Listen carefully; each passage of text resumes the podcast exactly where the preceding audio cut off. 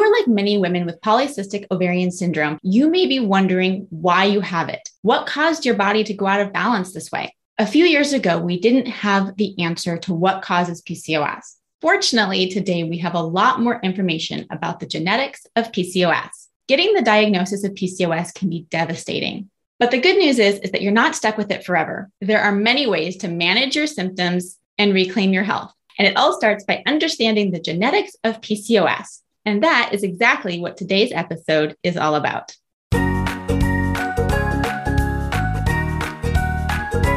You're listening to the PCOS Repair Podcast, where we explore the ins and outs of PCOS and how to repair the imbalances in your hormones naturally with a little medical help sprinkled in. Hi, I'm Ashlene Korcek, and with many years of medical and personal experience with polycystic ovarian syndrome, it is my joy to watch women reverse their PCOS as they learn to nourish their body in a whole new way. With the power of our beliefs, our mindset, and our environment, and the understanding of our genetics, we can heal at the root cause. Welcome back to the PCOS Repair Podcast. I am so excited that you are joining me for this episode, and I am going to do my best to not get too nerdy and geeking out on genetics, which is one of my favorite topics in science. So, today we're going to talk about exactly what causes PCOS. Now, we have so much more in the scientific world to learn about what PCOS is and what causes it. But the great news is, is that we have in the last couple years learned some really significant new advances in what causes PCOS that will give us a lot of encouragement and hope as we go about reversing our PCOS and reclaiming our health, reclaiming our fertility, and living in a body that functions the way we want it, that feels amazing, and ultimately be able to put the worry and the frustration of PCOS behind us. All right, so let's dive in. So, what does cause PCOS? A scientific study a few years ago discovered that there are several genes in our DNA that appear to have been slightly altered in women that have PCOS. Now, there are many genes not all of them are altered in every person, creating a very unique situation in each woman who has PCOS. And so it's really important to just kind of step back and let's take a look at the genetics. And then towards the end of this episode, we'll bring it back to what that practically means for you. Okay. So, first of all, we found that the genes that are affected in women that have PCOS include genes that regulate insulin. So, that's where we get the insulin resistance. They regulate our inflammatory system and they can leave us more prone and more sensitive to being more inflamed by our environment. Some of the genes regulate our androgen, our reproductive hormone production, and our weight regulation. So, genes that help support healthy weight regulation are also affected. The part of genetics that I absolutely love is a sector of genetics called epigenetics. So, that's a big word. What is epigenetics and why is it important? With a complete set of DNA, our body's genome, all of the modifications that regulate the expression of our genes, meaning how our genes actually show up in our life, is known as the epigenome. So some things are very solid. Okay. Our hair color, our eye color. These are things that are not changing. And then there are genes that are very susceptible to everything that they have come in contact with, our entire environmental bubble from the moment that we were conceived through our present day. And the exciting part is, is that our epigenetics can determine through our environment that we create for our bodies what genes are turned on or turned off. Epigenetic changes are really important because they determine from the environmental factors, the bubble that we live in, which genes are turned on or turned off. So, in essence, these genes that can be affected in women with PCOS can be turned up or turned down based on the environmental bubble that we create for our body. Now, I don't know about you, but that gives me so much encouragement and hope when I think about managing my polycystic ovarian syndrome and ultimately reversing it and living in a body that feels and works amazingly. So here's a crazy example that we've actually known in the medical world for quite a while. And that's one that comes to smokers and their AHRR gene. People that smoke regularly have less DNA methylation of this specific gene than non smokers. that smoking environment created a genetic change compared to non smokers. And then the cool part is that if smokers stop smoking, they will actually start to have more methylation of that gene and start to see a recovery in their body just from stopping smoking and improving their health. So, this is the type of environmental changes and alterations and the impact that they actually have on our genetic DNA. And so, we are not stuck. We are not a static organism. We are a thriving, living, always changing organism as a human.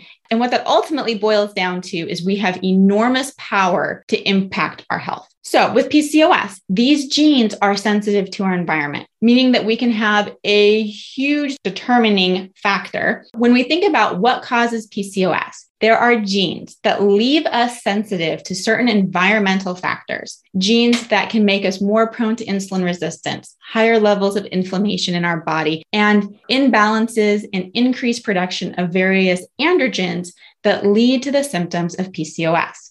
But these same genes that create these problems are sensitive to the environmental bubble that we live in. And so we can actually have an enormous impact on improving and reversing our PCOS.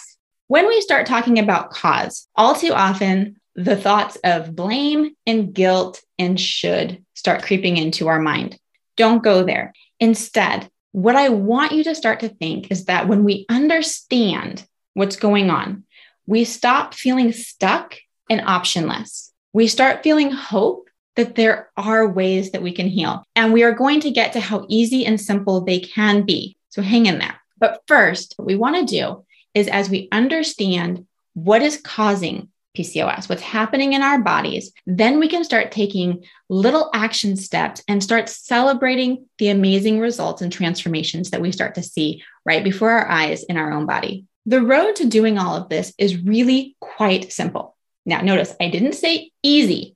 And in the next episode, we are going to lay out that path of healing in even more detail. But for now, I want you to pause and close your eyes if you're not driving and let it soak in that this isn't a pie in the sky theory, but it's actually possible for us to really reverse and improve our PCOS symptoms. And I want you to ask yourself, what is it that you really want? There's no should here. It's simply, are you wanting to improve your fertility? Are you wanting to shed a few pounds? And well, I know, I know that thought is starting to creep in, but I've tried before. I've tried to do healthier. I've tried to eat better. I've tried to exercise more, and it doesn't work for me. And now here's the best news that I want to share with you. All those other plans out there, they weren't designed for you. You learning to listen to your body and what your body was needing. And they were not necessarily at the step that you were at. They may have been trying to do too much too quickly or they may have been recommending things that really weren't what you needed, like restricting calories, eating diet foods, working out too hard. So stay with me here because I know it can start to feel overwhelming. Don't let the overwhelm, the fear, and the self doubt creep in. Hear me when I say that the reason the other times that you've tried didn't work is because you were trying things that were designed for someone else, maybe someone who doesn't even have PCOS. So let's look at an overview of what that path to healing PCOS really looks like. First, and most important step of reversing your PCOS is to learn to listen and understand what your body is needing. That is why every other plan out there has not worked. You have a very specific and unique situation, and without learning, how to listen to what your body is telling you, it's very difficult to heal your root cause. Now, remember those genetics that we just talked about and how they are sensitive to your environment. Your symptoms paint a picture. If you're willing to listen and learn to understand what that picture means, you'll be able to determine what the root cause is and to begin taking the steps to treat your primary root cause. And that's when you're going to start to see the results. The second step is, of course, taking action. Understanding, learning, and listening to your body won't do you any good if we don't take the action steps. But, and this is really, really, really important perfection is not required. Zero to 100 is not required.